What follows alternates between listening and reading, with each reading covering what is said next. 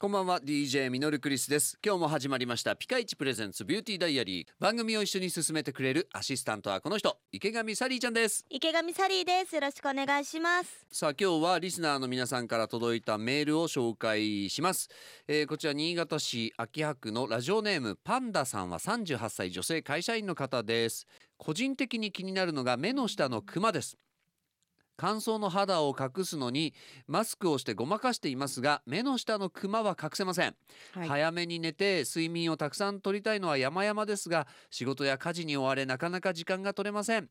目元の肌のケアの方法ありますか？ということなんですがあゆみ先生、うん。クマと言っても、わ、はいかります？ちょっと青っぽいクマだったりほうほうほう。黒っぽいクマだったり、はいはい今日サリーちゃんクマあるよね。でも私結構昔からうん。うんクマがすごくいて、うん。ああってどうしたらいいですか、もう一個は茶色いクマ、ほうこれクマも種類が三つあるんですよ、はいはできっとねきっとサリーちゃんは、い、うん、血行不良結構不良？うーん。血行不良。あの青クマ青クマさんは血行不良。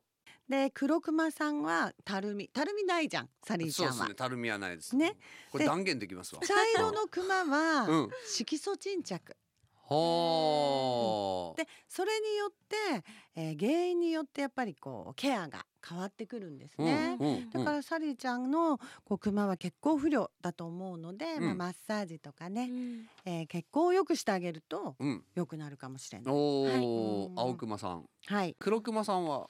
黒クマさんは、たるみなのでやっぱり張り、針、うん、潤いあ張りーということはあやっぱり保湿そうですね。保湿保湿だったりこう目の運動うん。眼底筋って言って目の周りにこう筋肉があるんだけどここを鍛える、やっぱり顔もみんなこれ筋肉なので、うんうん。顔の筋肉をこう一生懸命動かしてあげるとかね、うんそうそう問題のその茶色いクマさんはどうすればいいですかね。茶色いクマさんやっぱり色素沈着なので、うん。まあ、使っていただきたいものとしては美白効果のある化粧品を使っていただくといいのかななんていうふうに思います。ではあゆみ先生今日のワンポイントアドバイスお願いしますはいそれではクマがどうしても目立って嫌だなっていう時はコンシーラーを使ってみてください。うんえっ、と青クマさん黒クマさんの場合はオレンジ色のコンシーラーを使った方が、うんえっ、とクマを隠せるんですね。おうーんえっ、と茶色のクマうんの人は黄色いコンシーラーを使っていただけると綺麗に隠すことができへます。勉強になりますね、うんはい、今日もありがとうございました。ありがとうございます。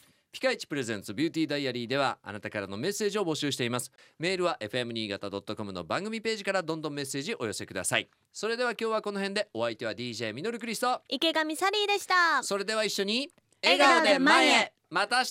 バイバイ。この番組はピカイチの提供でお送りしました